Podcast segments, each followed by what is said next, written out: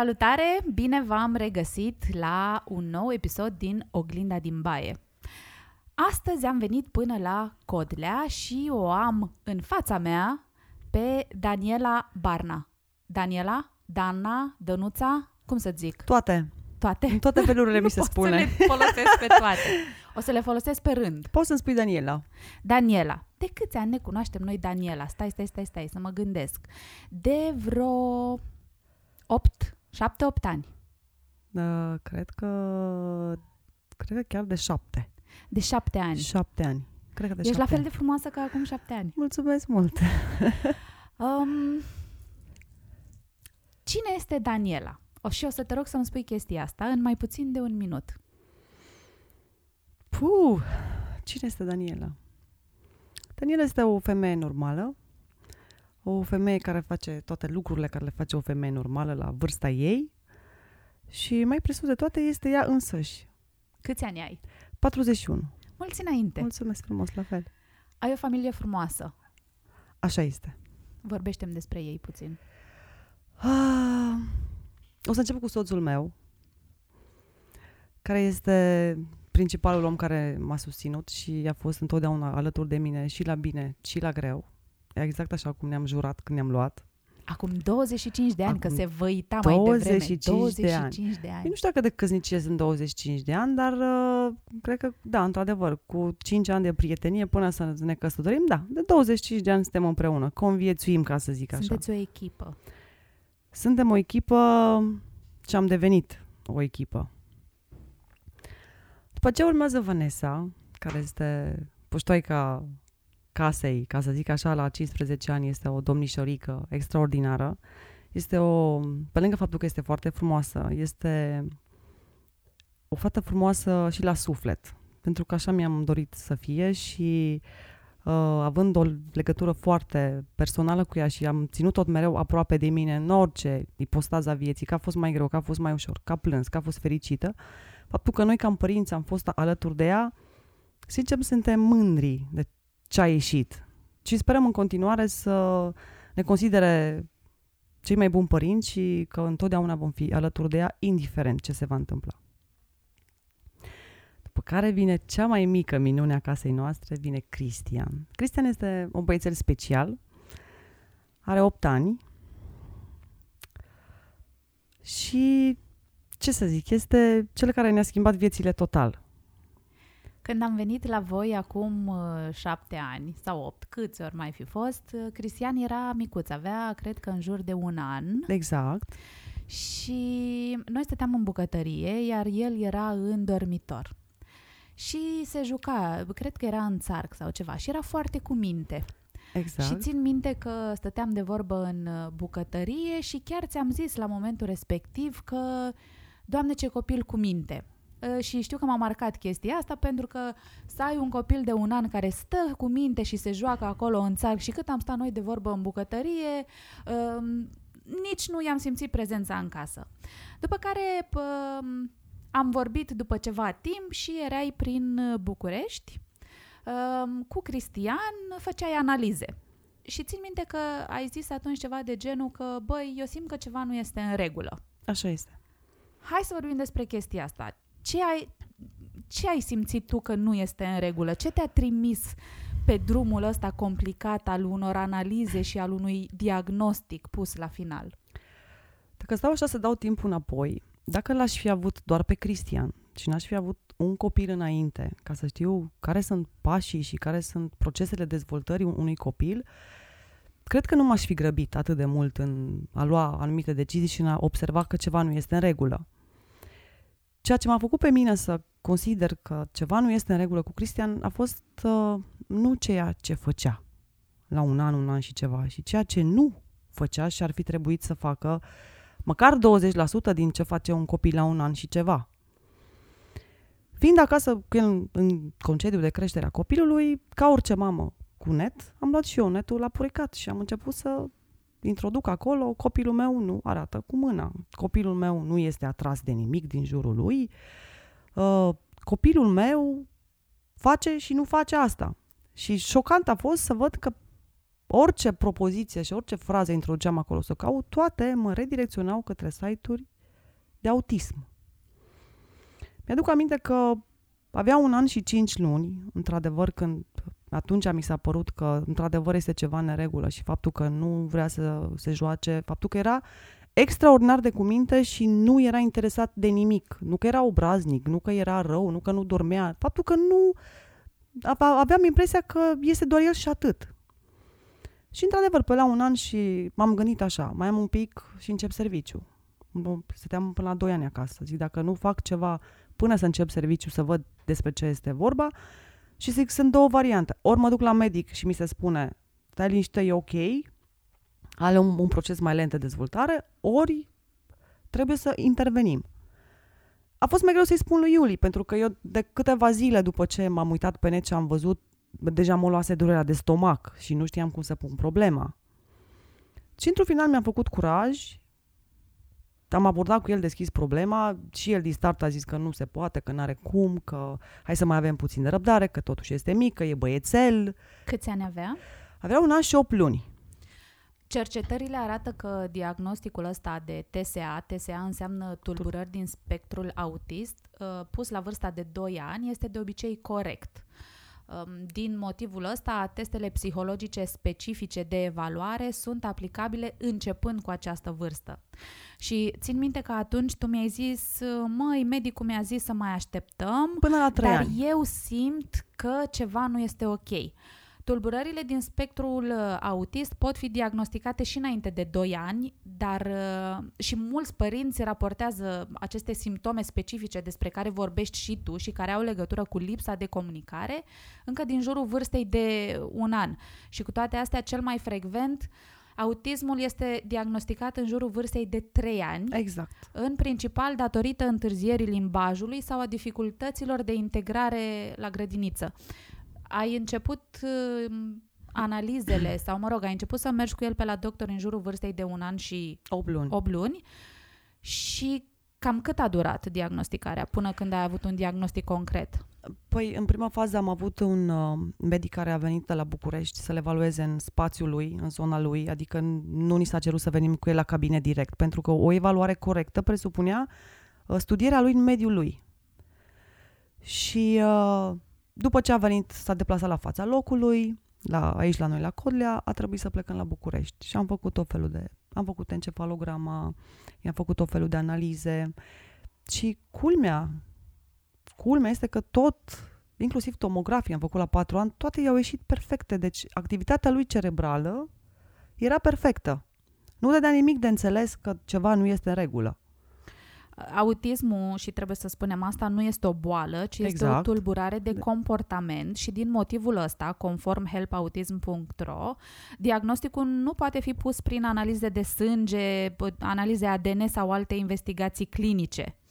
Și ceea ce trebuie să facă medicul sau ceea ce face medicul psihiatru în pediatrie este să îi analizeze comportamentul. Exact asta s-a și întâmplat.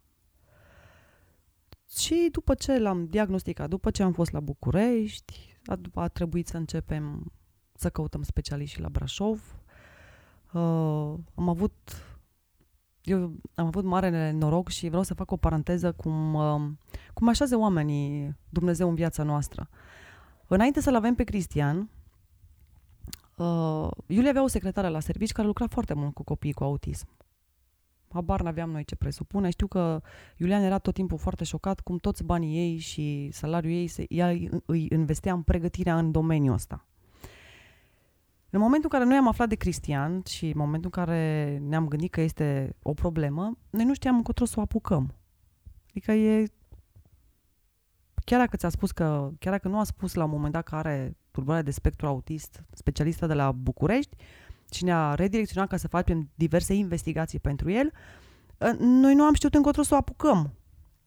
Și atunci am avut noroc cu această persoană care o cunoșteam, care la vremea aia oricum deja plecase în Olanda, tot să lucreze cu copii cu autism și pot să zic că am fost norocoși că într-o săptămână deja am avut uh, legătură cu persoane care cunoșteau medicii de la București, care ne-au făcut programări, pentru că altfel n-a- n-am fi știut încotro să o apucăm și ce să facem. Eu prin filme am văzut cum în astfel de cazuri părinții, în astfel de cazuri părinții sunt ghidați de un uh, psiholog, știi? Când uh, asta se întâmplă prin filme. Prin filme, Când da. afli un diagnostic din ăsta, ai alături un terapeut care te ajută să înțelegi, uh, care îți explică și te pregătește. Voi n-ați avut pe nimeni. Mm, Nu, noi ne-am avut noi pe noi și atât. Și familiile noastre. Deci, uh, nu...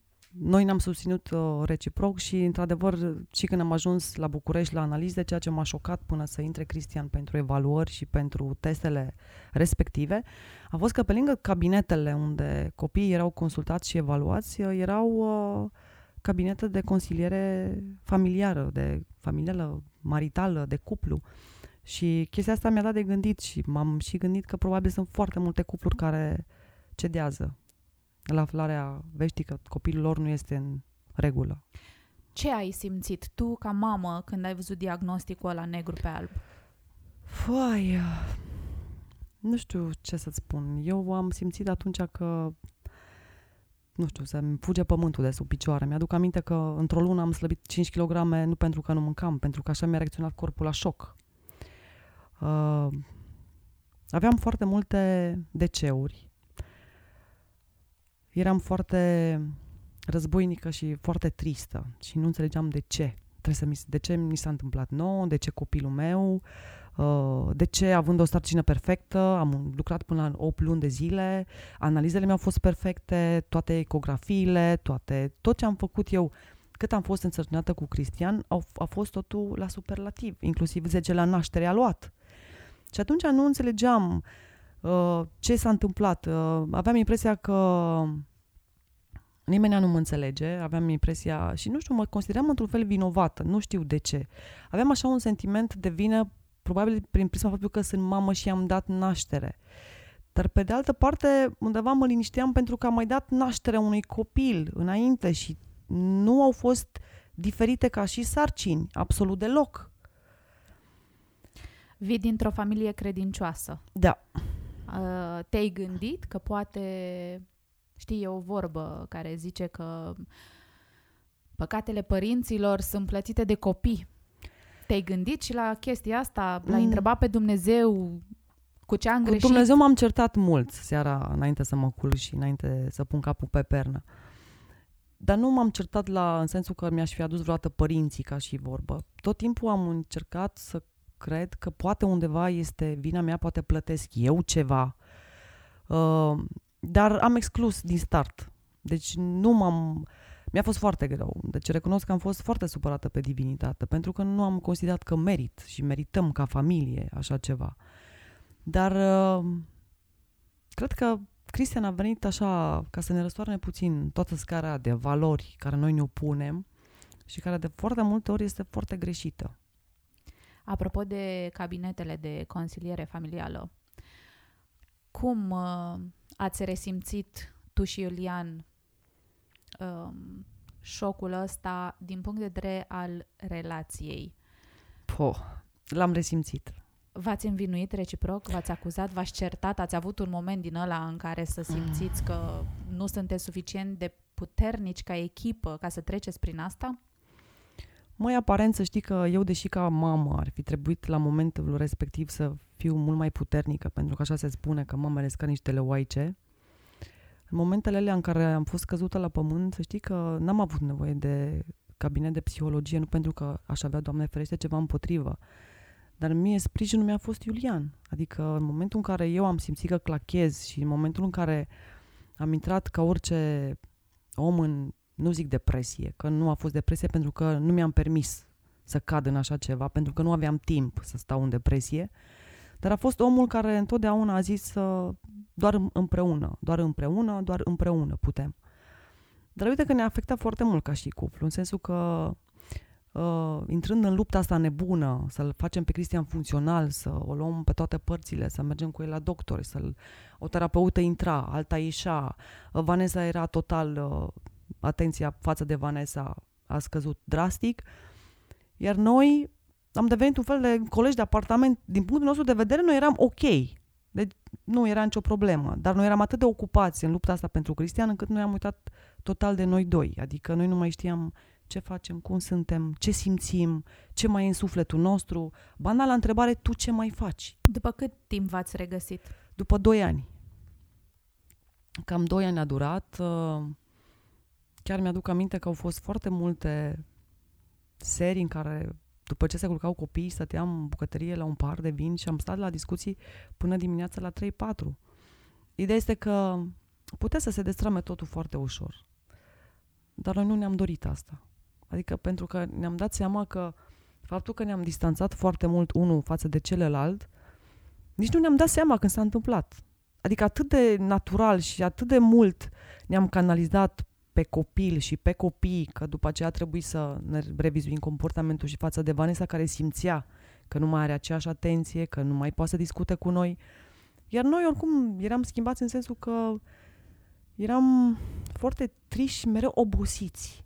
Pentru că aveam și joburi în același timp și încercam pe cât posibil să avem un echilibru și nu reușim tot timpul. Deci până greu ajungi la un echilibru și numai prin comunicare, discutând, împărțind sarcinile, neapărat împărțind sarcinile, pentru că având amândoi job de dimineață până seara este foarte greu ca doar unul să facă, să stea și copilul, să-l ducă, să-l aducă, uh, terapii, uh, logopezi, era foarte greu și atunci a trebuit cumva să ne organizăm foarte bine.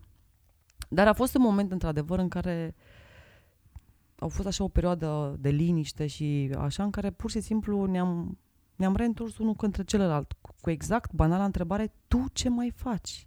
Că noi nu mai aveam nicio... Adică eram doar niște colegi de apartament care aveam grijă, eram niște părinți e, senzațional pentru copii.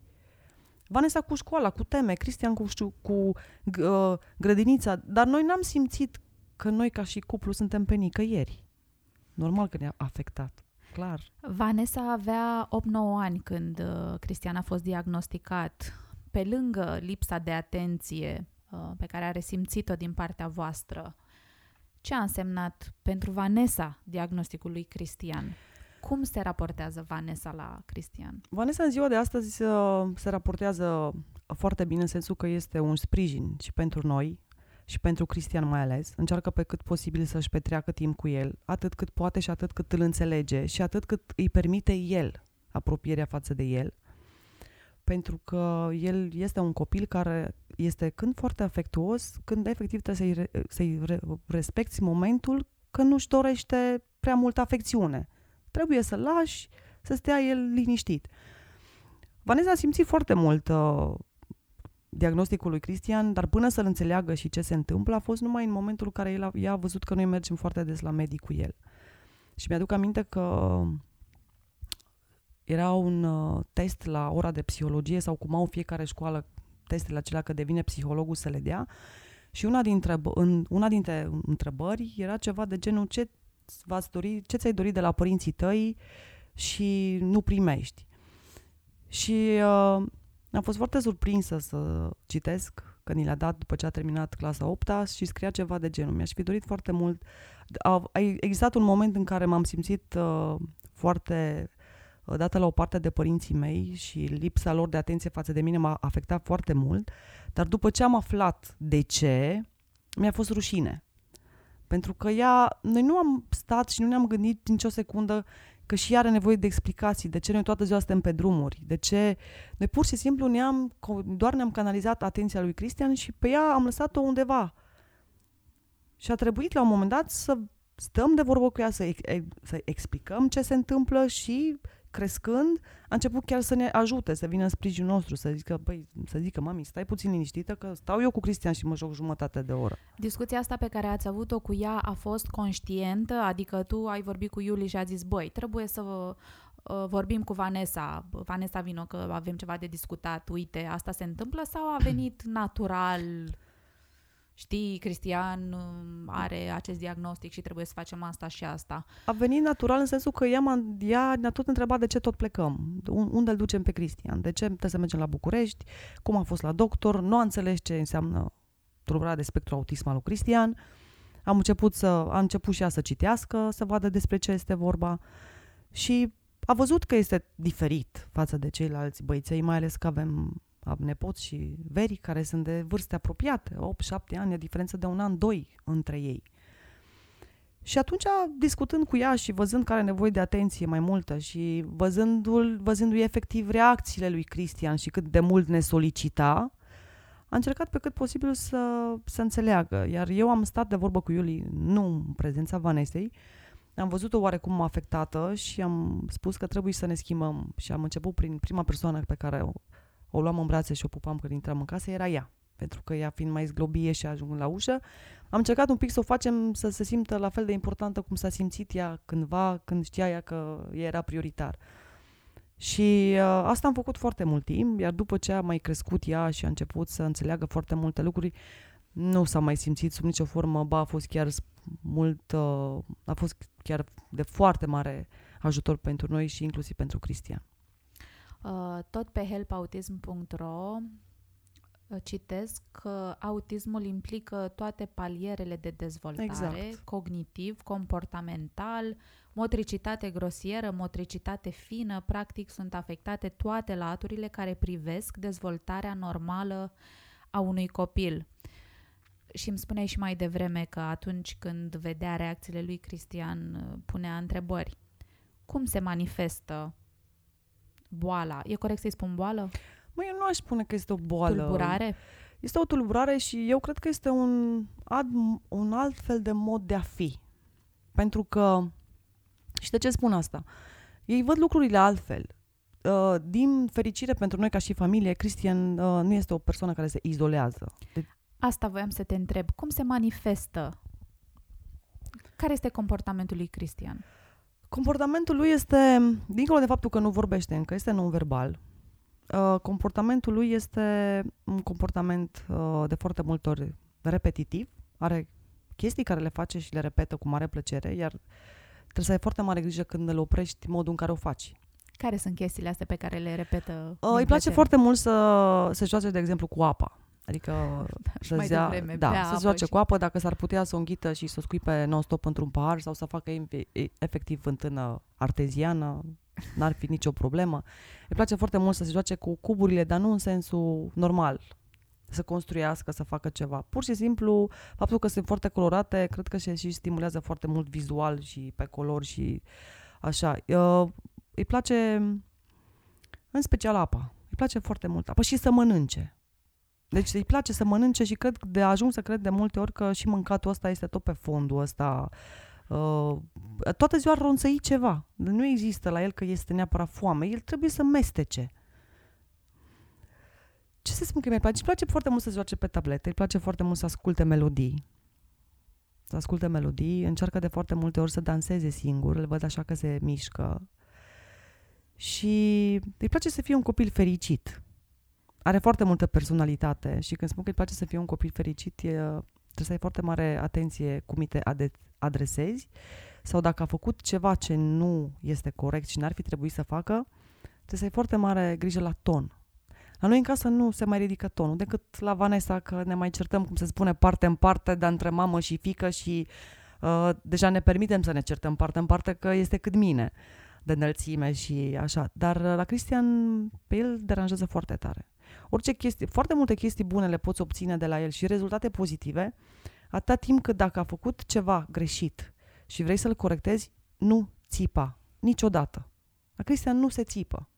Și a fost inclusiv la școală și inclusiv la grădiniță și inclusiv în foarte multe, inclusiv la bunicii mei care stau și la soacra mea care mai stă, a trebuit practic să facem așa un training când ei ne spuneau anumite chestii că nu sunt ok și că am ridicat tonul și s-a enervat și mai tare. Exact asta obții de la Cristian. Adică nu obții nimic bun dacă ridici tonul la el, indiferent ce a făcut.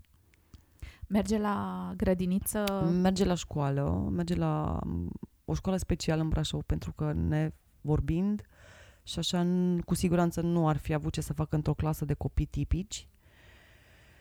Iar dacă într-adevăr se va întâmpla cândva minunea să vorbească, o să-l dăm la o școală normală. Este o școală de stat sau o școală Uh, privată? Este o școală de stat, dar finanțată foarte mult de fundații olandeze, din câte am văzut. Este o școală în care am ales școala asta din Brașov pentru că nu îi amestecă copii cu diverse afecțiuni. Adică clasa lui este clasa întâi și este doar formată din cinci copii cu autism. Mai sunt diverse clase, dar to- toți copiii sunt cu afecțiunile lor băgați în aceeași clasă. Am ales să-l dau la o școală specială unde să învețe să facă foarte multe lucruri decât să petreacă timpul acasă nefăcând nimic. Pentru că principalul nostru scop și în general al unor părinți care au un copil cu autism este să-l facă funcțional. Și dacă nu vorbește, să știi că non-verbal comunică extraordinar. Deci nu ai cum să nu te înțelegi cu Cristian. Iar într-adevăr, dacă nu te înțelege, uh, se frustrează foarte tare. Sau uh, și la el frustrarea este prin faptul că se mușcă de mânuță, de mână. Dar așa, în general, să știi că crescând și noi, el alături de noi și noi cu el și obișnuindu-ne cu el, pot să afirm cu mâna pe inimă astăzi, la 8 ani de când îl am, că este un copil cu care se trăiește în casă. Adică nu pot să zic că îl simt ca o, o curvoadă oricât aș fi de obosită. Pentru că deja s-au întipărit în el anumite comportamente și a, a început să înțeleagă foarte multe lucruri. Cum se desfășoară o zi la școală? Ce fac uh, copiii de acolo? Uh, o zi la școală, deci încep dimineața la ora 8. Bine, niciodată nu ajungem la ora 8, pentru că noi din Codlea până în Brașov avem ceva și traficul de dimineață este infernal pentru toți care au școlice și joburi. Și noi mulțumim, doamnei Firea. Așa. ajungem, pe la, ajungem la școală, dimineața primul lucru se schimbă. Îmi place foarte mult că am învățat chestia asta de se duce și a singur papucei, își pune geaca în cui se dezbracă, se încalță devenit așa un fel de automatism, dar îmi place că pur și simplu cât două minute cât mai stau eu de vorbă cu doamnele învățătoare, el își vede în continuare de treaba asta, el știe că trebuie să se schimbe. După care au un mic dejun, așa o, o gustare ceva, și în funcție de ce fac, colorează, pictează, lipesc, învață foarte mult să-și folosească mânuțele, să coloreze, să picteze, să... Este un singur cadru didactic? Sunt două persoane întotdeauna în clasă. Uh, una dintre învățătoare este și logoped. Au și un, kino, un kino, kinetoterapeut și uh, face foarte multe activități. Acum nu am întrebat exact în fiecare zi ce a făcut, dar ideea este că la fiecare sfârșit de an îți dă acele, acele mape cu tot ce au făcut și ce au lipit și uh, și foarte important, uh, au programul de masă la care nu are voie să lipsească, pentru că ei acolo sunt învățați să mănânce singuri, uh, nu le dă nimeni de mâncare, dacă nu, adică îi dă o lingură, două, dar dacă nu învață să mănânce singur, rămâne nemâncat. Și mănâncă? Mănâncă, deci uh, am, la, la început, foarte multe zile, rămânea nemâncat, dar pentru faptul că a văzut că trebuie să se descurce singur, până la urmă, asta este foarte important la cei la copii cu autism, uh, să fie funcționali, să învețe să aibă grijă de ei singuri, să se îmbrace, să, se, să se dezbrace, să se spele. Iar Cristian este un răsfățat. De ce să zic că nu? Adică eu nu aș avea... Am răbdare, trebuie să am o răbdare de fier să mănânce un bol de supiță sau de ciorbiță. Eu prefer să-i dau eu. Deși sunt convinsă că greșesc, dar încă încă îl simt mic, așa. Bebelușul tău care Da, încă e bebelușul meu care merită răsfățat, care Uh, inclusiv la baie, când face baie, trebuie să stea cu cada unsă în spumă, cu spumă până la gât, să se joace, să se... Uh, să-l văd acolo că este fericit. Prefer să-l aud că râde. Chiar dacă consumul nostru de apă a crescut de când este cristian, s-a dublat, dar asta este cel mai puțin important. Noi tot timpul am mers pe principiu, dacă asta îl face pe el fericit, asta trebuie să facem. Lăsăm să se bălăcească. De asta și concediu în Bulgaria. Anul ăsta a fost un succes. Nici nu mă așteptam. Ați fost la apă. Am fost la apă. și s-a dat singur pe topogan. S-a dus singur, s-a dat, nu i-a fost frică, dar pe topogan din ăla simplu, pe din ăla care se învârte cu apă. Wow. Deci Ai pe avut noi... să-l lași? Am avut, deci ne-am dus prima oară cu el, i-am dat drumul, am stat în spate, i-am dat drumul, după care copilul s-a obișnuit, dar inclusiv ieșea singur din piscină, inclusiv urca scările până acolo, supravegheat, așa, și după care n-am mai avut niciun fel de problemă și nu cu aripioare sau singur, direct. Câte ore stă la școală? De la ora 8 la ora 2. Și la ora 2 cine ia? Vine bunica. Am noroc că bunica, mama mea este o femeie sănătoasă și în putere și așa să mi-o țină Dumnezeu. Are și permis și atunci se duce ea să-l ia. Pentru că n-aș reuși să mă duc să-l și duc, să-l aduc în cole, iar să mă întorc în Brașov. Face și terapie, Cristian. Face și terapia ABA. Ce da. presupune terapia ABA? Terapia ABA presupune tehnici de învățare aplicată pe specificul bolii lui. Adică el face... Uh, învață să facă puzzle-uri, învață culorile.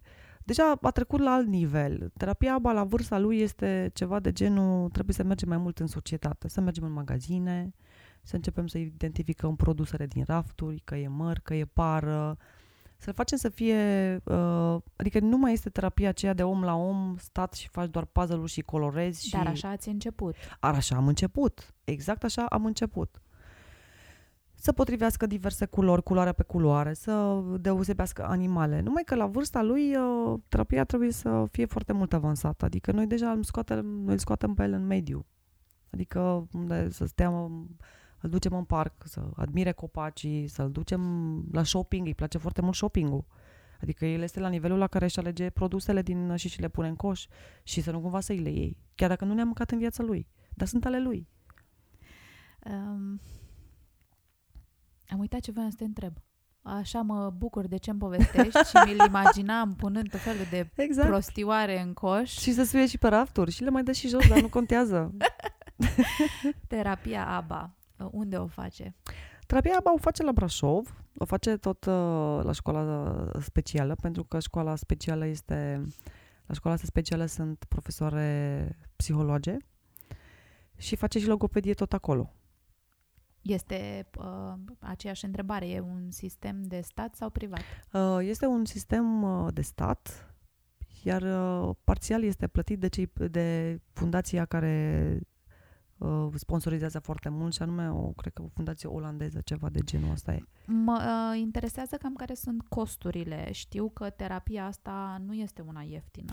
Nu este una ieftină. Ce înseamnă din punct de vedere financiar efortul acesta de a susține terapia pentru un copil cu tulburare de spectru autist? Din punctul meu, de, adică raportat la Cristian și la ce nevoie are el, uh, eu cred că lejer ajunge undeva la 1000 de euro dacă cu tot cu medicație.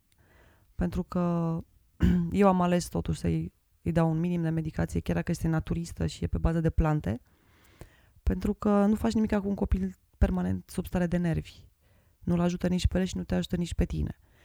Dar uh, acum de când este la această școală și faptul că este, suntem jumate-jumate, uh, e ok. Adică nu, uh, nu trebuie să depunem efortul care l-am depus până să fie la această școală financiar. Ce efort ați depus atunci?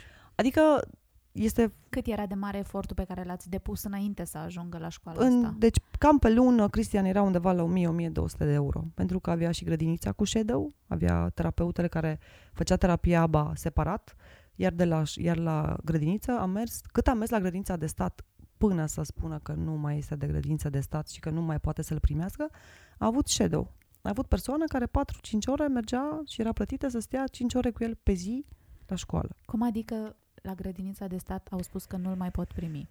Uh, Cristian a fost la grădinița de stat începând cu vârsta de 3 ani. Am găsit o grădiniță foarte ok, care l-au acceptat, care atunci când l-am înscris am explicat foarte clar cu acte doveditoare uh, despre ce este vorba în afecțiunea lui Cristian. Le-am explicat că Cristian nu va veni singur pentru și va avea o, un shadow care nu este acolo ca să le spioneze pe ele cum se poartă cu copilul meu, ci este un shadow, un ajutor pentru Cristian ca să îl ajute să facă și el ce fac ceilalți copii. Și chiar dacă la început s-au speriat de chestia asta, pentru că chiar dacă le-am pregătit eu psihic și le-am spus că să se pregătească pentru că vor fi din ce în ce mai mulți copii de genul ăsta și nu, știu de, nu știm de ce, dar se pare că studiile arată că, într-adevăr, numărul cazurilor de copii cu autism s-au înmulțit dramatic. Uh, da, le-a fost așa un pic peste mână, dar mi l-au acceptat și doi ani de zile a fost ok, primit cu shadow, tot în regulă. Doar că la un moment dat, uh, fiind grădință de stat și fiind foarte mulți copii, era...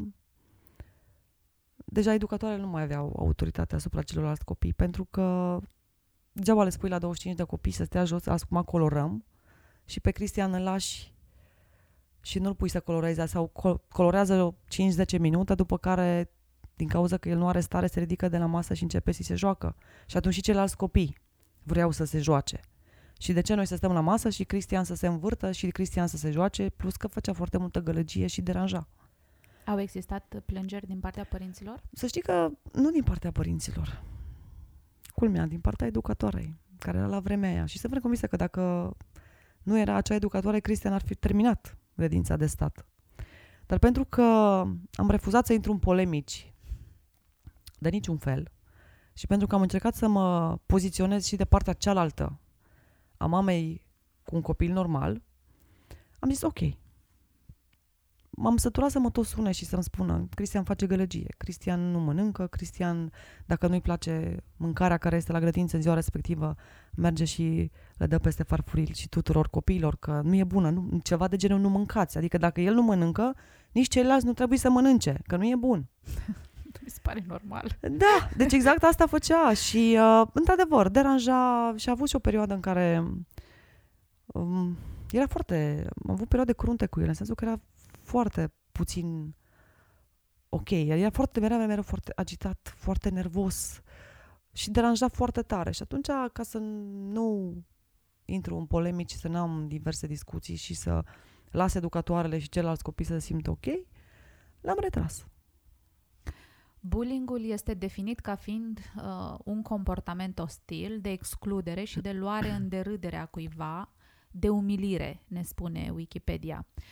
Până acum, în diverse medii, a fost Cristian exclus în vreun fel, în afară de episodul ăsta cu grădinița, a fost umilit, batjocorit sau, Doamne frește, mai rău?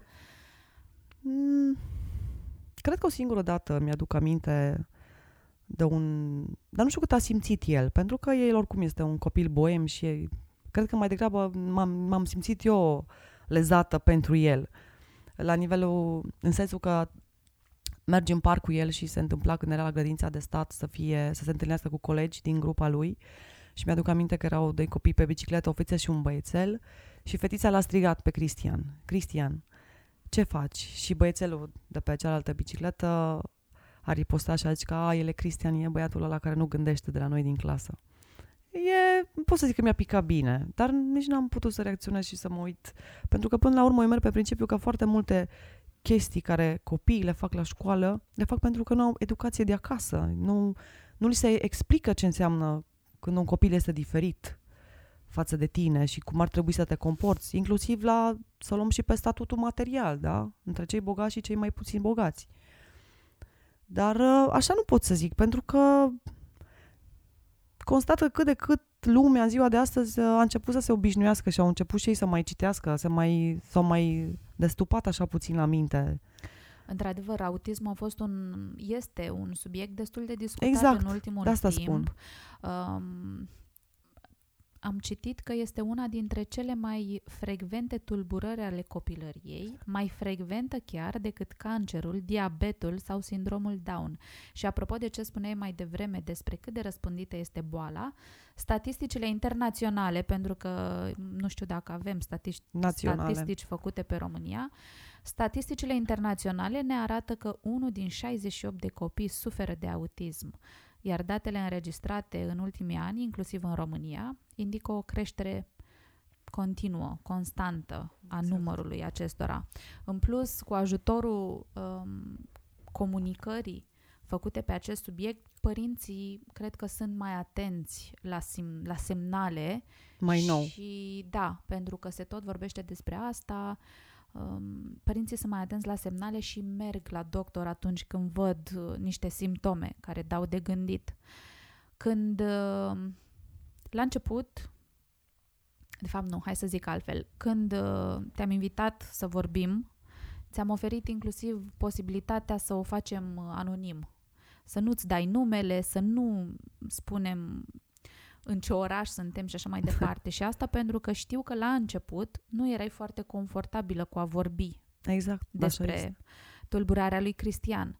Uh, M-a surprins puțin când ai fost foarte deschisă și ai zis da, e ok, nu vreau să fiu anonimă, ps, acum sunt deschisă să vorbesc despre acest subiect. Ce te-a făcut să-ți schimbi abordarea?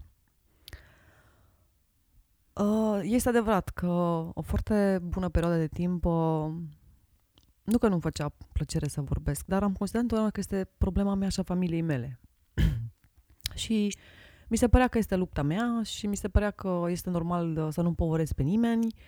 Și cred că mai, cel mai teamă mi era de privirea aia de milă, știi? când ai un copil bolnav și stai de vorbă cu cineva să vezi așa cum se uită la tine. Ori nu aveam nevoie de așa ceva. Deci și nu sunt genul și în viața mea nu am nevoie de milă. Adică dacă e să discut și mă abordez pe probleme despre Cristian și vrei să știi ceva, mă abordez la nivelul să cunoști și să înveți și să poate poți să ajungi și tu pe altcineva. Dar nu să te uiți la mine cu milă și să... Deci nu de asta avem noi nevoie, pentru că eu și cu Iulian și noi ca și familie am devenit o familie foarte puternică și uh, nu deloc pe, doar pentru noi. Pentru că am văzut că este foarte important să împărtășești din experiența ta și asta a venit pe parcurs. Deci eu de azi ți-am spus că la început uh, Iulie o făcea cu foarte mare ușurință și îl invidiam așa undeva, mi-era ciudă pe el. Ori eu, cred că din cauza sau datorită faptului că am fost mereu o persoană mult mai discretă, mie mi-a plăcut cu cât mai puțină lume știe despre mine și viața mea, cu atât mai bine. Dacă eu am nevoie de ajutor sau de ceva, îl cer, nu e o problemă. Dar n-am, nu mi-a plăcut niciodată așa să um, expun tot, să... N-am fost genul de persoană care să dis, discut liber despre chestii personale, doar dacă am vrut eu neapărat și am simțit persoana de lângă mine într-un fel anume. Altfel nu. Mi-a plăcut să fiu o persoană tot timpul foarte discretă și, domnule, ce e al meu e al meu, durerea mea este durerea mea și cam atât. Dar uh, întrebându-mă și aflând între timp foarte multe persoane despre Cristian, uh, am constatat că curiozitatea asta depășește de foarte multe ori chestia de a fi milă de om. Omul e chiar curios, omul chiar vrea să știe, omul chiar vrea să cunoască, omul chiar poate să te ajute. Uh, omul, au fost oameni care chiar ne-au ajutat foarte mult. Și am, am văzut că începând să discut deschis despre Cristian și despre problemele lui, uh, m-a ajutat foarte mult și pe mine ca om să conștientizez cât de mult m-am maturizat și faptul că am trecut peste un blocaj care n-avea rost să-l am. Pentru că chiar nu avea rost, pentru că eu mi-am am avut și mi-am dat seama că sunt oameni care chiar, cărora le pasă și care chiar vor să știe despre Cristian și despre boala asta în sine, ca să poată să sfătuiască și pe alții mai departe. Sau chiar au fost persoane care ne-au sunat și ne-au spus, uite, am discutat cu tine, știu despre Cristian, uite, am o prietenă. Sau am un văr care i-a născut soția și după 2 ani de zile e la ea și poți să-l ajuți, poți să îi dai un sfat. Și mi-am dat seama că, într-adevăr, nu este, nu ai nimic, uh, nu este nimic de ascuns și, într-adevăr, ceva foarte, ce este cel mai important pentru mine este că o fac doar dacă cineva mă întreabă. Adică nu e gen uh, de hai să stăm la detaclarele despre familii. Nu. E, uite, eu vorbesc despre mine și experiențele mele fără să mă întrebe nimeni, dar uh, am mai spus și eu asta pe pagina noastră de Facebook, pe Familia Netradițională.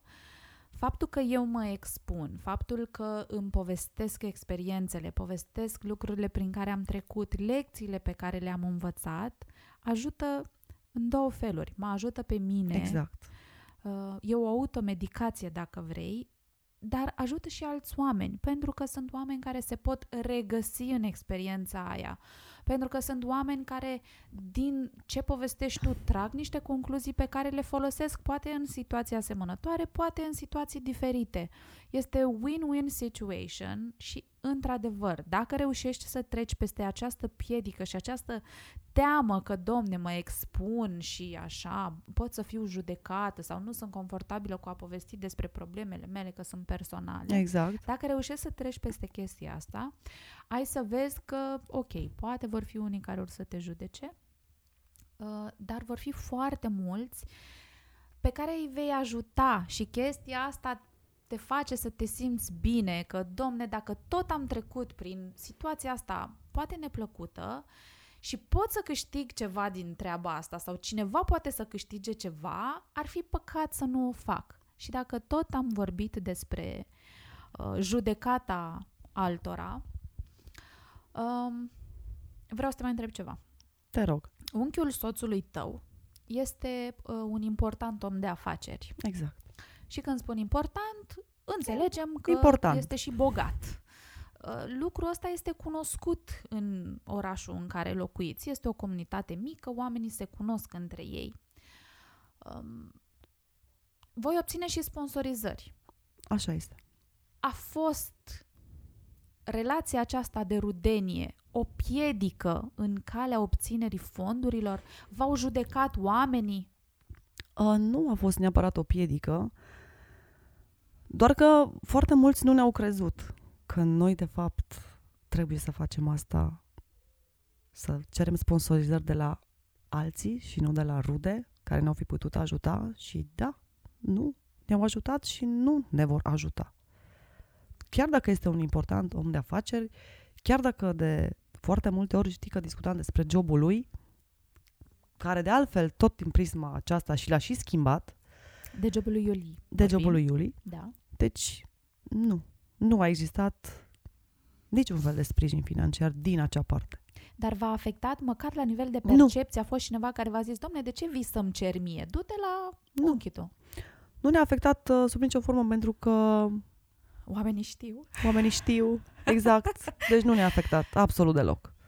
Am zis că, nu, ok, mergem, o luăm pe alte părți. Și acolo, și acolo. E, vezi, e, a fost așa o piatră de moară pe care ați uh, dus-o după voi? Uh... Dus-o și uh, cred că șocul mare a fost uh, faptul că toată lumea are, dacă ai un, o rudă care este potentă financiar, toată lumea are impresia că tu stai pe bani, adică pe păi și tu ești nu? la fel. Nu stați pe bani? Că nu? eu aștept să, uite, să deschid ușa nu. asta de la sufragerie să cadă După banii. cum vezi, stau într-un apartament cu două camere, adică nu are nicio legătură. Ruda lui are bani, el nu are. El trăiește din salariu, la fel ca toată familia trăim dintr-un salariu, nu avem business, nu avem nimic. Deci ne avem pe noi și casa noastră și asta este. Și nici asta nu este noastră, dar vom face să fie noastră. Există un ajutor din partea statului, o alocație, se da. decontează analize, medicamente, ceva? Pentru Cristian nu se decontează analize, nici nu am încercat sincer. Uite că am avut noroc doar cu medicul de familie și am avut noroc că nu a fost, chiar, chiar nu a fost un copil foarte bolnăvicios. Partea de bolile care le au copiii când sunt mai mici și de vreo dor pneumonie, în sens n-a fost să zici că a trebuit neapărat să stăm toată ziua pe analize și pe medicație. Um, are o indemnizație de handicap de gradul 1 pentru că are certificat de handicap ce valoare are indemnizația? Uh, 1265 de lei. Mai are un, uh, un supliment, cred că tot de la primăria Brașovului, cred că pentru ceva de contat transport, că nu dau seama niciodată când intre pe card ce scrie acolo. E o formulare foarte ambiguă. Încă 300 de lei pentru navetă, ceva de genul. Și stau să... A, și alocația de stat care este dublă, care la Cristian este într-adevăr de 300 de lei. Apropo de medicație, spuneai mai devreme că ai ales să îi dai și medicație. Da. Înțeleg că există varianta, există trei variante, fără medicație, medicație naturistă și medicație cu substanță exact. activă.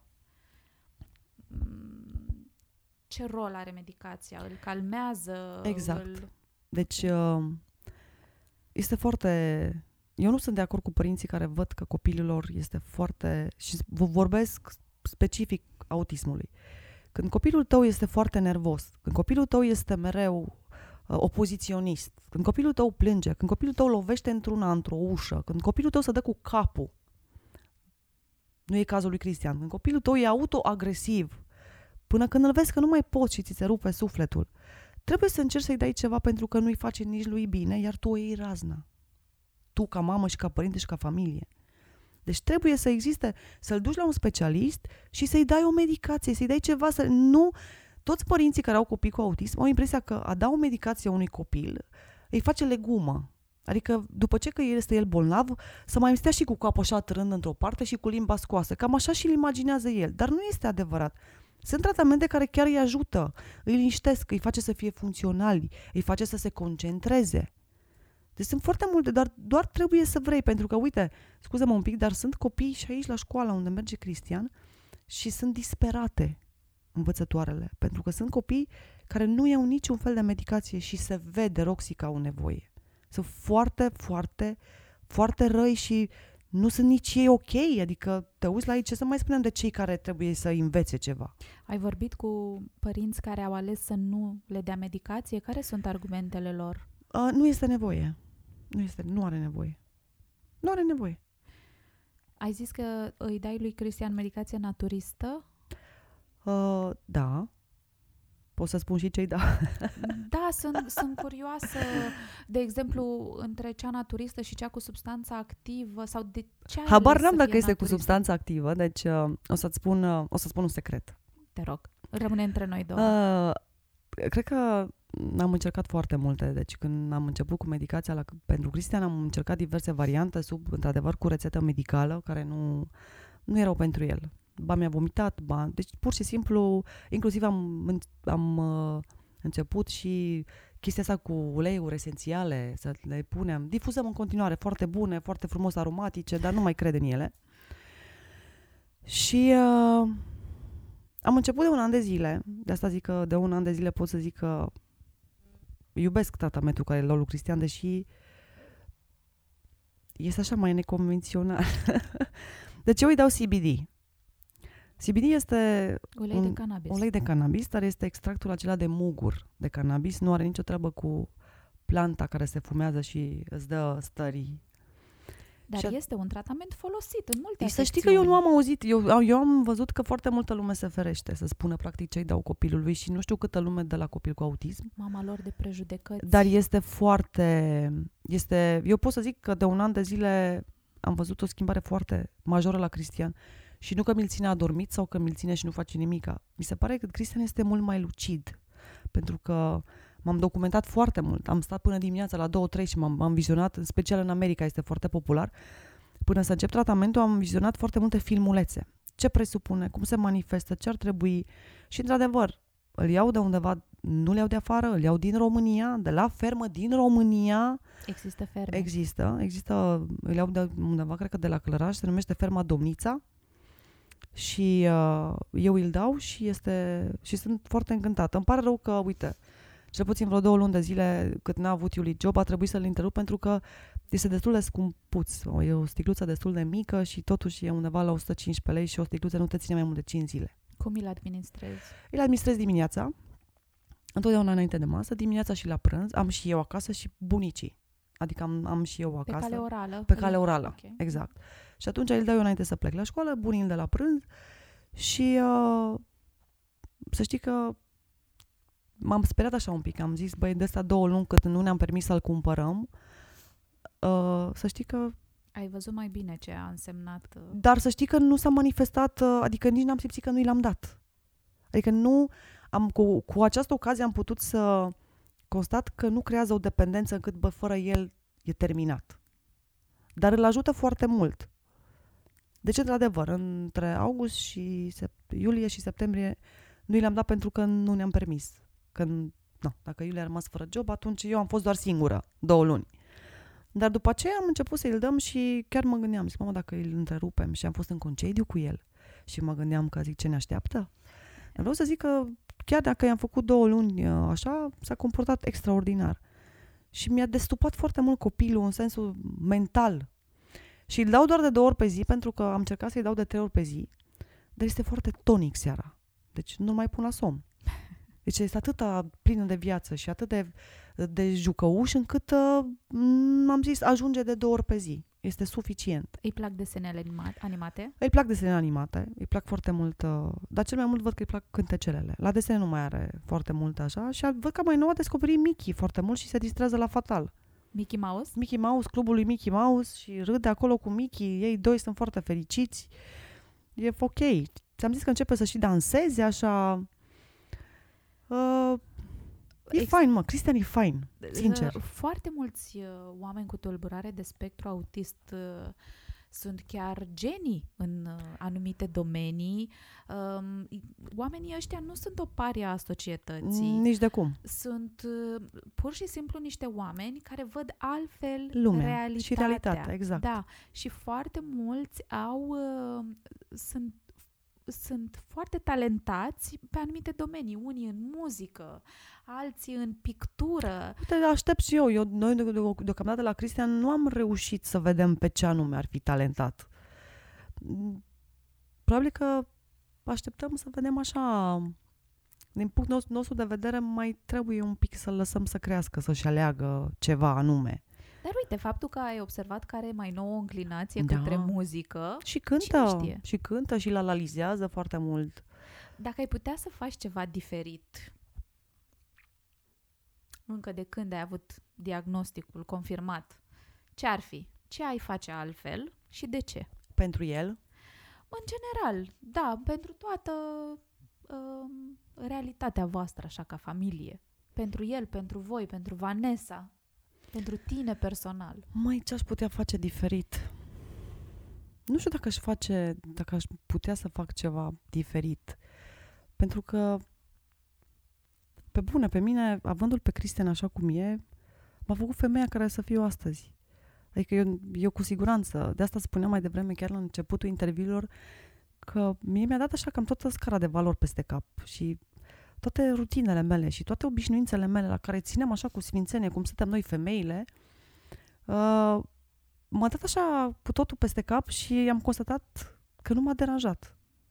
Adică dacă în alți ani îmi doream foarte mult și îmi planificam din iarnă concediu și să fie așa și hăinuța mea care trebuia să fie cumpărată în fiecare lună și ghetuțele mele care trebuiau să fie acolo și nu există, am constatat că am avut patru ani de zile în care noi n-am avut concediu, noi n-am ieșit din județ. Pentru că nu ne-am permis, pentru că eram foarte canalizați pentru Cristian și pentru bănuții toți se duceau acolo, dar nu m-a deranjat.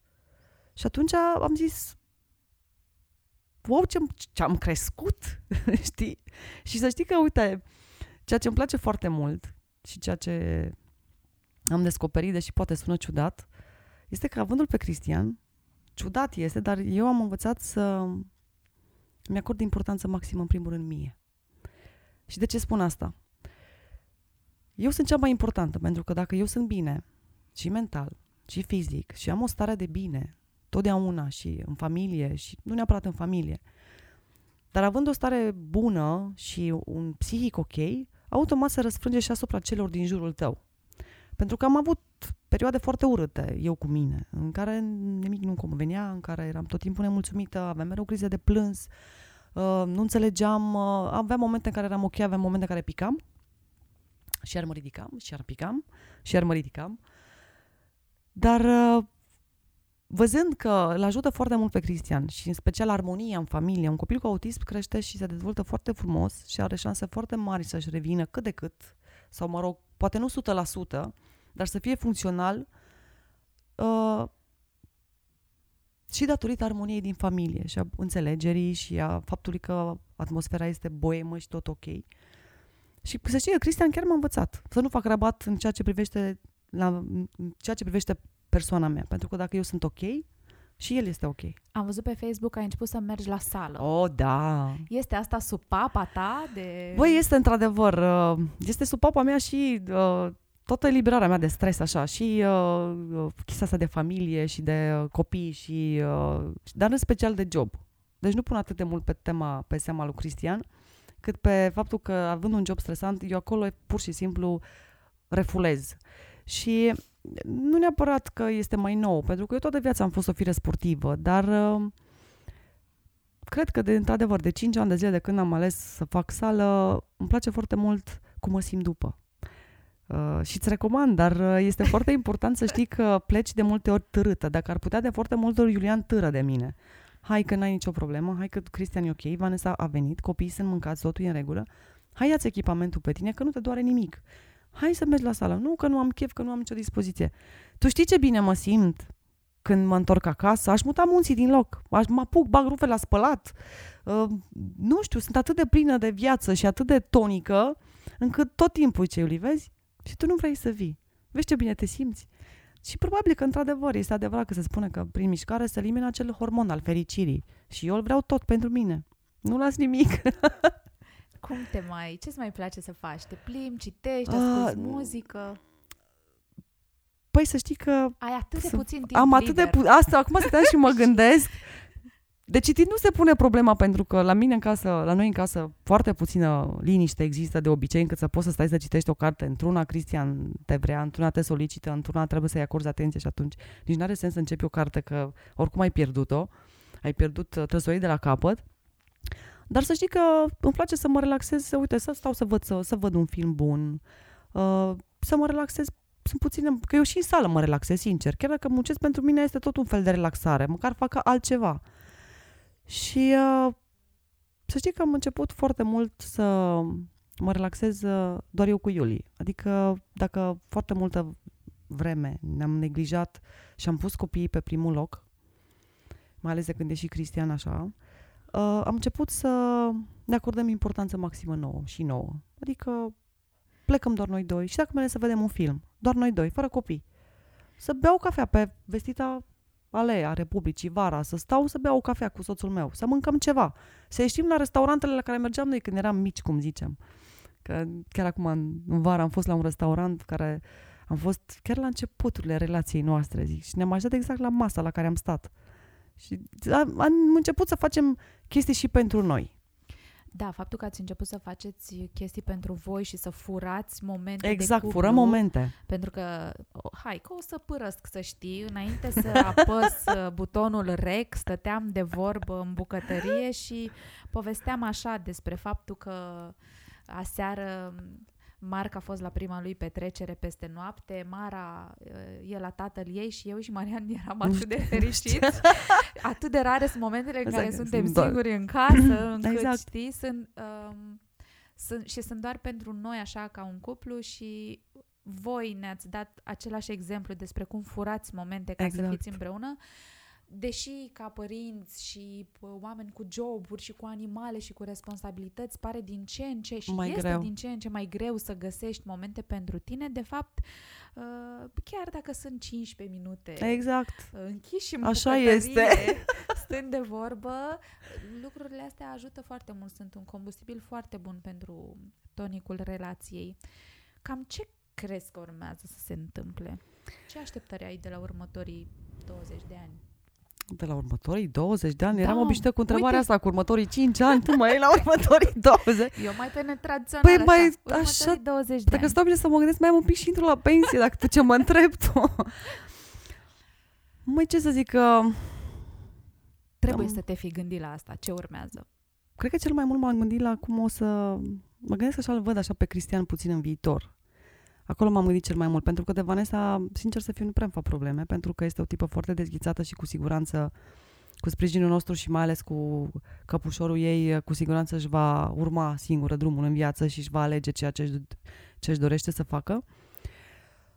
Uh, Fai, deci mai rupt cu întrebarea asta. Nici nu mă așteptam. Fii atentă, hai să îți explic de unde a plecat întrebarea. Um, nu e o întrebare ușoară, Nu este. stai că mai am una și mai grea, Mm. um, dar este un lucru la care se gândesc și cei care au în familie un membru care are probleme de sănătate, um, dar se gândesc și ceilalți care văd astfel de familii. Cu siguranță te-ai gândit și tu la ce urmează pentru Cristian atunci când voi nu veți mai fi alături de el. Și sunt sigură că este un subiect care macină O orice familie. părinte. Exact, da. Cum îl pregătiți pentru momentul ăla în care voi nu veți mai fi alături de el? Păi habar nu am. Mă crezi că nu m-am gândit așa de departe? Mă gândesc... Mă gândesc că trebuie să ne axăm și să... Să-l facem să fie funcțional. Mai departe, uite, chiar nu mi-am pus niciodată problema ce va face, cum va fi Cristian când noi nu vom mai fi. Uite, vezi, eu mă gândeam că ăsta a fost Eu nu. poate primul lucru la Nu. care... Adică nu am... Probabil că mi-a traversat așa prin minte, dar nu am stat să zăbovesc și să mă gândesc, băi, chiar ce va face Cristian când va fi mare? Nu știu, bănuiesc că cum singur nu va fi, pentru că are o soră. Și uh, eu sunt convinsă, am așa o, o speranță și că va fi bine, că va reuși să se descurce singur. Cred. Măcar cât să meargă să-și cumpere o pâine, cât să meargă să... Habar n-am, deci chiar Ex- nu m-am gândit niciodată. Există niște, mă rog, cu siguranță există, dar cunoști ceva uh, cifre referitoare la rata de um, funcționalitate a celor care fac terapie? Nu știu, 30% dintre ei își revin într-o măsură mai mică sau mai mare. Sau... Ca să-și, revi, ca să-și revină un procentaj foarte mare un copil, trebuie să aibă parte de terapie cel puțin între 6 și 8 ore pe zi. Pe zi. Pe zi. Deci trebuie acolo ceva de genul schimbul 1, schimbul 2, schimbul 3. Adică să facă Sunt terapie cazuri. într-una. Deci să facă terapie efectiv într-una. Plus că mai într-adevăr, plus că părinții, iară, sunt foarte importanți pe partea asta, să facă terapie, să continue ceea ce uh, încep terapeutele. Doar că părinții să nu uite că ei sunt totuși niște părinți. Adică eu nu n-aș putea să fac tot timpul 100% ce face un specialist cu el, pentru că eu sunt, am alte daruri.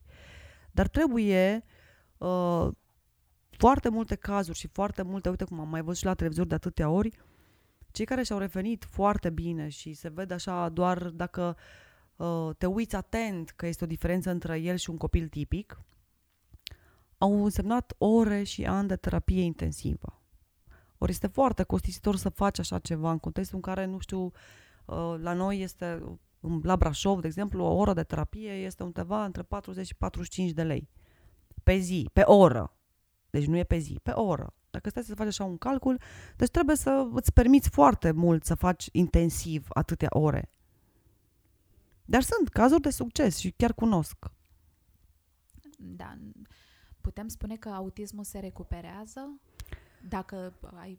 Un, Există o garanție că dacă faci 6-8 ore de terapie pe zi...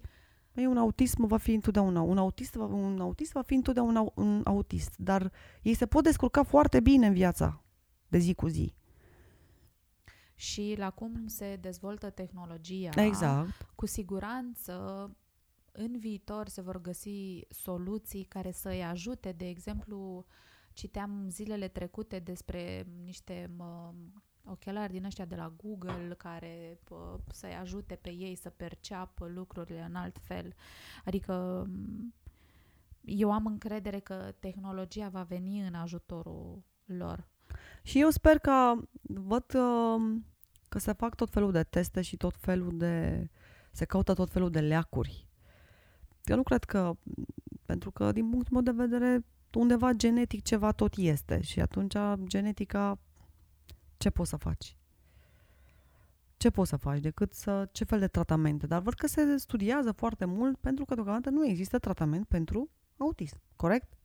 Nu există. Nu există. Nu există decât terapia ABA, ca să-i faci funcțional, să știi să, să învețe să mănânce, să se joace, să, să coloreze. Este logopedie care poți să o faci și am auzit că există un centru la București, chiar sunt foarte curioasă, nu știu, s-a deschis un centru de terapie senzorială, nu știu, poate tu fiind din zona mea, e un centru de terapie senzorială, nu știu, cu foarte multe fascicule luminoase, cu chestii prin talpă, nu știu dacă așa este. Dar chiar aș fi curioasă. Aș încerca să-l duc și la călărie, dar uh, undeva prin Sfântul Gheorghe, prin Covasna, să vedem. Dar mi se pare un pic prea micuț pentru. Um, există o comunitate a părinților cu copii autiști aici în Codlea? În Codlea nu, cu alți nu. părinți nu. care au... Nu, în Codlea nu. În Codlea nu și... În Brașov? În Brașov sunt tot felul de, tot felul de, tot felul de asociații de copii constituiți, dar nu știu dacă există să se întâlnească mamele între ele să discută, adică nu cred că n-aș fi văzut pe Facebook. Poate se duc la cursuri să învețe da. ceva, dar... Uh... Un loc din ăsta unde să te duci și să vorbești cu alți părinți, cred că ar fi binevenit. Poate nu știu eu, poate... Știi de ce? Îi, uh, sunt foarte convinsă că foarte mulți părinți care au copii cu autism, în general, mamele nu mai lucrează. Deci, în general, mamele se ocupă. Chiar voiam să te întreb dacă nu te-ai gândit să renunți la job ca să rămâi să te ocupi de Cristian nu m-am, nu m-am gândit pentru că nu mi-aș permite deocam, deocamdată. Deci chiar nu îmi permit să renunț la job ca să mă ocup 100% de Cristian. Și spun și de ce. Pentru că chiar dacă sunt mama lui, nu am anumite veleități de psiholog care ar trebui să le aibă. Adică oricât aș vrea și oricât mi-aș impune să fiu într-un anume fel și să-l abordez, uh, ar trebui să mă apuc acum la 42 de ani, la 41 de ani, să mă apuc de școli, de cursuri, de psihologie, să învăț. Sunt chestii care nu reușesc uh, să le fac cu el așa cum le-ar face un specialist. Și atunci eu mă raportez să fiu o mamă bună, să fiu o mamă. Deci, înainte de toate, mi-am dorit să fiu mama lui. Pentru că uh, eu îl văd cum este față de mine și îl văd cum este cu învățătoarele la școală. Adică el cu siguranță nu o să facă cu mine cum face cu învățătoarele. Adică el există o, o autoritate. Eu nu-mi doresc să fiu o altă profesoară pentru el. Eu vreau să fiu mama. Adică cu mine, dacă e supărat de la școală sau a fost foarte obosit și astăzi la învățătoarea l-a certat sau a muncit foarte mult sau a fost foarte obosit, vreau să fiu persoana aia în care vine și stă și îl drăgălește și îl alintă. Dacă există printre ascultători oameni care decid să vă susțină financiar, unde ar trebui să doneze? Cum strângi fondurile? Mai uh, până anul trecut le-am strâns în uh, contul asociației Rază de Speranță. Anul ăsta nu am mai vorbit să vedem dacă se mai poate. Știu că președinta asociației, știu că a devenit, este proaspăt mămică și nu știu cât de implicată este în evenimente de genul, cât dacă se mai poate ocupa de această asociație. Dar, uh, în general, am mers pe contracte de sponsorizare cu dedicație. Am avut și tentativa de formulare de 2%, la care treptat am renunțat și câteodată aproape deloc nu le-am mai strâns, pentru că intrăm foarte greu în posesia bănuților și niciodată nu știi cât sunt, pentru că nu se spune când se decontează ce înseamnă 2%, se dă global, adică tu poți să aduci pentru copilul tău 500 de formulare și tu consider că, având formulare cu salarii bune și cu oameni ok și așa, ar trebui să fie o sumă destul de considerabilă. Și te trezești că nu este așa pentru că nici ei ca asociație și nici cei care au donat nu știu suma care este pe fiecare formular. Și atunci am mers pe contracte de sponsorizare cu dedicație în, în care fiecare dorește, dacă dorește să doneze, donează cât dorește. Iar asta cu formularul de 2% nu e ca și cum uh, legislația te ajută foarte nu, mult, nu, nu. mai ales după modificările care au avut loc anul ăsta. Așa. Care, sunt... Uh, care nu sunt... Uh, deloc. Uh, în măsură să facă tot procesul mai ușor. Ai primit mesajul meu de mai devreme? Ăla în care ziceam că ar trebui să te gândești la o întrebare pe care să mi-o adresezi? Uh, da, l-am primit. Și te-ai gândit? Băi, m-am gândit, dar uh, o întrebare care am vrut, am vrut eu să ți-o adresez, printre altele mi-ai adresat-o și tu mie și mi-ai dat așa un fel de knockout. care e aia? Ia, uite, mă Băi, faci să curioasă. Da, am avut două întrebări în minte. Te rog. De când te cunosc și una dintre de ele... De cunoști? Da. Wow. De când te cunosc, așa, de asta zic, le-am însumat așa că am două întrebări, dar o să încerc să ți le pun pe ambele, acum nu știu cum o să le iei. Uite, una din partea ta și una din partea lui Cristian, așa că eu. Așa, deci una din partea mea. uh, sună ceva de genul. Dacă ar fi să... Dacă ai avea capacitatea să te întorci în timp, raportat la femeia care ești astăzi, ce ai schimba? Ai schimbat ceva la viața ta? Da, aș uh, schimba uh, modul în care comunic. Vezi tu, eu am fost uh, crescută așa mai... Uh, să, să fiu politicoasă, să nu deranjez Pe prin nimeni. ceea ce spun uh, și plecând de la chestia asta care în esență era ceva cu scop bun, știi? Uh-huh. Am ajuns să-mi fac rău singură pentru că nu am vorbit. Nu am spus ce simt. Am fost mai mereu atentă la celălalt. Ce simte celălalt dacă eu spun chestia asta? Uh, am, am o predispoziție spre uh, sacrificiu de sine, în sensul că prefer să sufăr eu, dar să nu sufere cel de lângă mine. Și atunci, ca să evit suferința celui de lângă mine, nu am spus chestii. N-am spus uh, lucruri care mă dureau, n-am spus lucruri pe care mi le doream, că poate îl răneam pe celălalt sau poate celălalt nu-mi putea să ofere și se simțea frustrat și atunci, lasă că mai bine da. Roxana poate și exact. Roxana duce, așa, și toate lucrurile astea pe care nu le-am spus și pe care le-am ținut în mine, la un moment dat au făcut implozie m-a ajutat la implozia asta sau factorul declanșator a fost problema de sănătate. Și în momentul ăla mi-am dat seama că, băi, eu dacă crap în, crăp în 5 minute, dacă eu mor peste 5 minute, la ce mi-a folosit? Da. Pentru că pe, în fața morții am ajuns eu, nu toți ceilalți oameni pe care eu i-am protejat, eu așa credeam că îi protejez, și cumva mă așteptam la recunoștință, știi? Doamne, uite cât, în... cât a făcut Roxana și cum s-a sacrificat eu. De altfel gânduri, foarte, de altfel gânduri foarte nobile. Foarte nobile, Tu chiar, credeai, că... tu, tu chiar crezi într-o lume mai bună. Păi, ă, să știi că într-adevăr credeam într-o lume mai bună și mi-am dat seama că am greșit foarte mult. Aveam așteptarea ca ceilalți să înțeleagă, aveam așteptarea să-mi uh, interpreteze corect mesajele. Nu, man, trebuie să vorbești. Trebuie să spui. Trebuie să spui, mă doare ceea ce faci. Exact. Nu e ok ceea ce faci. Îmi doresc să faci lucrul ăsta. Și nespunându-le, uite unde am ajuns. Am ajuns să învăț the hard way faptul că trebuie să vorbesc, trebuie să comunic. Prin natura meseriei mele piaristice, am în continuare tendința să înfrumusețez lucrurile, dar măcar spun. Știi? Așa că, da, dacă aș put- și bine, cred că dacă m-aș putea întoarce în timp și aș schimba chestia asta, viața mea ar fi la 180 de grade. Clar. Și nu, nu sunt sigură că aș... Da, acum dacă stau așa și mă uit la tine și dau înapoi câțiva ani, ești total schimbată față de Sunt. Roxana, care era foarte tăcută la mine, la masă, în bucătărie, În general era foarte... care era mai mereu cu ochii plecați în jos și uh, că avea, bine, ca gingășia ai avut-o întotdeauna, dar erai, ești total schimbată. Acum mă uit la tine cum vorbești și cum te exprimi și cum ți se luminează ochii, așa, în timp ce vorbești și cât crezi, cu câtă tărie crezi.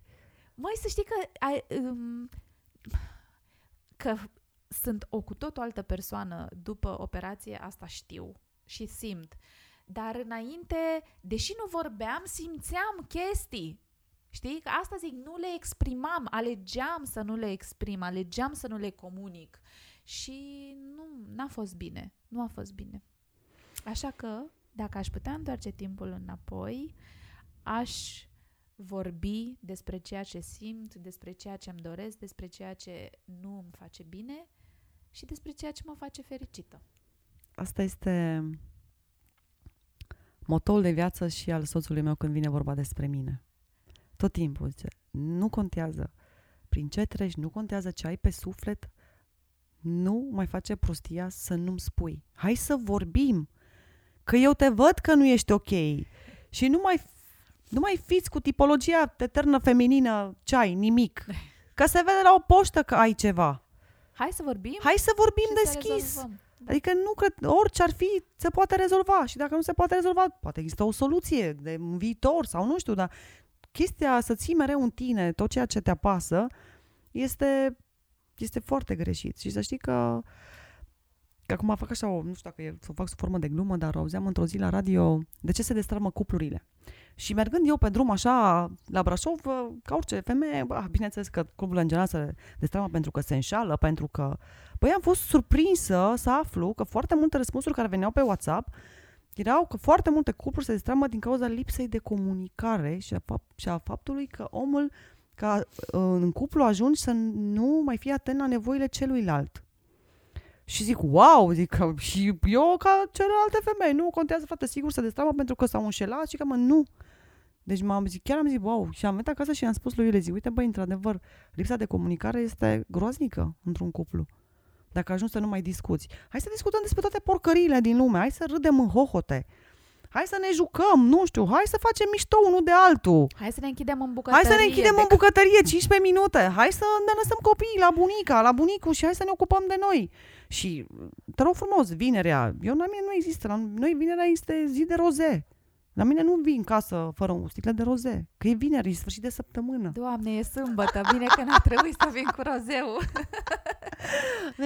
Eu așa sunt, de obicei după o săptămână de muncă, pentru mine vinerea e așa o fa.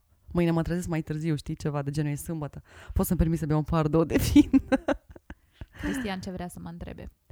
Cristian vrea să te întrebe, de fapt tot eu vreau să te întreb, nu Cristian. Um, admir foarte mult faptul că te expui. Ai simțit vreodată și efectele negative la expunerea asta? Pentru că eu te urmăresc și probabil că constați că te urmăresc și te citesc și te pur și simplu te devoresc câteodată și îmi place foarte mult uh, uh, că postezi și diverse. Adică nu te ești taxată doar pe o temă. Îmi place și atunci când ești foarte haioasă, îmi place și atunci când ești plină de sensibilitate față de copii și față de experiența ta ca mamă și prin ceea ce treci de multe ori în speță o zi de școală, o zi în mașină cu Mara, cum mai sunteți. Îmi Îmi place foarte mult și când deschizi subiecte de despre cuplu și despre... Am citit tot parcursul vostru așa frumos al tău și al lui Marian și îmi place foarte mult și atunci când mergi pe latura asta umanistă de om, de să ajuți pe cei din jur în care postezi, te-ai trezit uh, vreodată pusă la zid și judecată pentru ceea ce faci sau nesinceră? Te consideră lumea nesinceră? Sau nu că... știu. Nu știu dacă lumea mă consideră nesinceră. Am uh, primit destul de multe întrebări dacă nu mi-e teamă să mă expun, dacă nu mi-e teamă de judecată. Asta este și una din întrebări. Nu ți-e teamă? Adică... Nu, nu mi-este teamă. Mi-a fost teamă de uh, judecata lumii mulți ani uh, și cu toate astea am făcut fix pe dos. Am învățat la terapie că fără să ne dăm seama subconștientul nostru ne autosabotează. Adică ți este teamă de judecata lumii în subconștient, o să fii împins să faci exact ce te duce în gura lumii. Exact asta am făcut și eu. Acum nu mi este teamă de judecata lumii și nu mi este teamă să mă expun. Am anumite temeri atunci când scriu despre copii. Um, ai observat probabil că despre Marc nu scriu la fel de des, nu pentru că n-aș avea ce. Pentru că nu-ți dă voie. Uh, nu am discutat în sensul, nu mi-a zis nu vreau să scrii despre mine, dar Marc are 16 ani, este la vârsta la care colegii lui ne urmăresc pagina. Sunt perfect de acord cu tine. Și nu vreau să îl expun, să-l pun într-o situație uh, sensibilă și atunci despre el scriu mai puțin. Uh, nu pun poze cu el pentru că nu îl prind la poze și nu este confortabil cu uh, a fi fotografiat și respect chestia asta. În ceea ce mă privește pe mine, nu. Mai am o grămadă de chestii de povestit și am să o fac. Uh, cred că lumea nu este suficient de, de pregătită, pregătită pentru ce va urma. Pentru a mă auzi exact. povestind. Am vreo 5 ani din viață despre care încă nu am vorbit deloc și o voi face la un moment dat pentru că face parte din vindecarea mea emoțională. Nu mi este teamă de judecata lumii, nu mi este teamă să mă expun, așa cum am zis mai devreme, mă ajută. Poate că e un gest egoist, I don't care. Dar să știi că sunt femei care îmi scriu în privat, femei care sunt uh, abuzate de parteneri, femei care sunt amenințate că li se iau copiii, femei care au descoperit uh, anevrisme cerebrale, femei îmi, îmi scriu înainte să intre într-o operație de genul ăsta.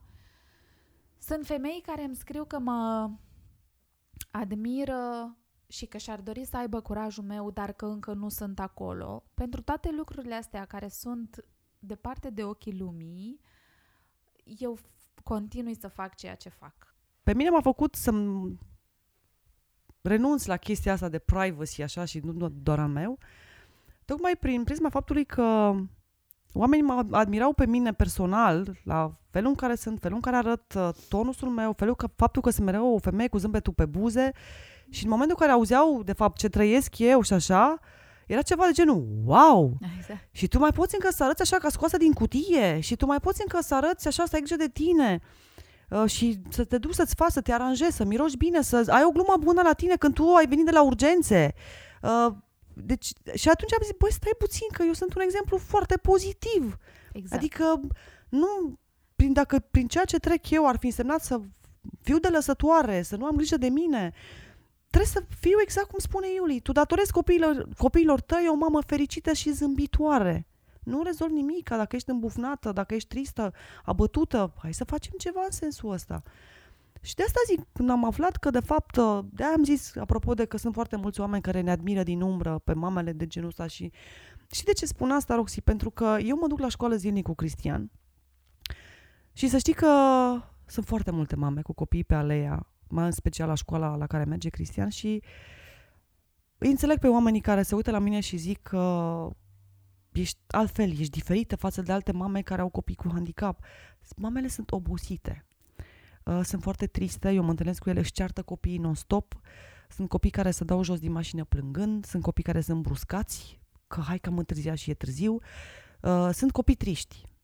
Sunt copii care, după ce caut deficiențele care le au și merg la o școală specială și așa, mă uit așa la mamele lor și sunt chiar sunt mame care consideră că sunt o corvoadă și nu se pot obișnui cu faptul că au un copil cu handicap și le vezi, le vezi după felul în care sunt ele cu copiii lor, adică sunt propriilor lor copii. Și nu mai au răbdare și sunt niște persoane foarte triste, foarte acre, te întâlnești cu ele și abia îți dau o bună dimineața, zici că le-ai deranjat. Deci este foarte, foarte, foarte greu să încerci să ai un echilibru, adică tu să fii tu și copilul tău să te ocupi de el dar dacă tu nu te simți bine și tu nu ai grijă de tine ca mamă, nu ai cum să-ți ajuți copilul sub nicio formă, niciodată. Și de asta zic că de asta wow. am început și eu să-mi exprim tot timpul când mă întreabă cineva să deschid, să deschid subiectul foarte deschisă și să deschid uh, cutia Pandore, care îi spuneam la un moment dat că e a mea. Oamenii au nevoie de exemple pozitive și dacă prin expunerea noastră ajutăm alți oameni, eu una o să fac Întotdeauna cu mare drag. Pe da. mai departe și cred că și tu. De final, aș vrea să mă ajut să tragem o concluzie. Aș vrea să le transmiți un mesaj părinților care se confruntă cu o cu problemă aceea. asemănătoare cu a ta și poate un mesaj celorlalți. Ajută-mă să tragem o concluzie la toată discuția asta care mie mi-a plăcut foarte mult. Um, o concluzie pentru mine și pentru cei care ne ascultă ar fi că având un copil special, în momentul în care încetezi să-l privești ca pe o pedeapsă din partea lui Dumnezeu, în momentul în care alegi să te bucuri, să te bucuri de copil așa cum ți l-a dat Dumnezeu, pentru că sunt cazuri mult mai grave și cred că fiecare, eu am avut lecția mea, adică eu am văzut momentul în care mi-a fost mai greu și mă, mă plângeam la Dumnezeu că de ce mi l-ai dat așa pe Cristian, de ce n-a putut și el să fie normal. În următoarele zile Dumnezeu mi-a, m-a plăznit peste ochi, Roxana. Adică să te duci cu copilul tău la un loc de joacă și din toată, ce probabilitate ca din toată mulțimea de copii la un moment să vezi că îți dispare copilul și să-l vezi jucându-se după niște corturi cu nu știu ce, cu un alt copil care nu avea ambele mâini. Deci eu am primit palme și semne de la Dumnezeu în care a fost ceva de genul, hei, sunt, tu ai surcele pe lângă ce cruce au alți oameni. Adică copilul tău aleargă, copilul tău zâmbește, copilul tău vede, copilul tău știe să râdă. Sunt cazuri mult mai grave. Și în momentul în care eu am început să-mi accept copilul așa cum e și să-l iubesc, să-l iubesc și să mă bucur de el, uh, așa parcă luminița aia de la capătul tunelului a început așa să se mai apropie, nu mai vedeam așa la distanță, la un, un tunel de la foarte întunecat și se vedea doar așa o, o pâlpâire. Ideea este că există viață, se poate. Se poate și cu copii cu autism, se poate să te bucuri cu ei, se poate să aveți activități împreună. Este adevărat, vor fi foarte multe frustrări, sunt foarte multe frustrări și pentru tine ca mamă și faptul că mergi de foarte multe ori undeva cu el și scoate foarte multe sunete și toată lumea se uită poate strâmb, whatever, la un moment dat oricum nu te mai afectează. Și, uh, nu știu, poți să fii fericit și cu un copil cu autism. Și poți să ai viață ok atâta timp cât te ocupi de ele și atâta timp cât uh, ai grijă în primul rând de tine. Deci noi, părinții care avem copii de genul ăsta, trebuie să avem grijă foarte mult de noi să fim bine.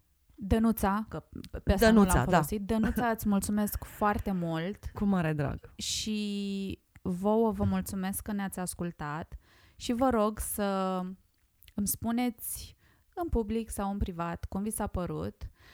Like, share, inimioară, ce vreți voi, review, steluță, aplauze, um, Orice feedback din partea voastră este apreciat, iar pe noi acum o să vă rog să ne scuzați, dar uh, mă duc să caut sticla de roze prin frigider.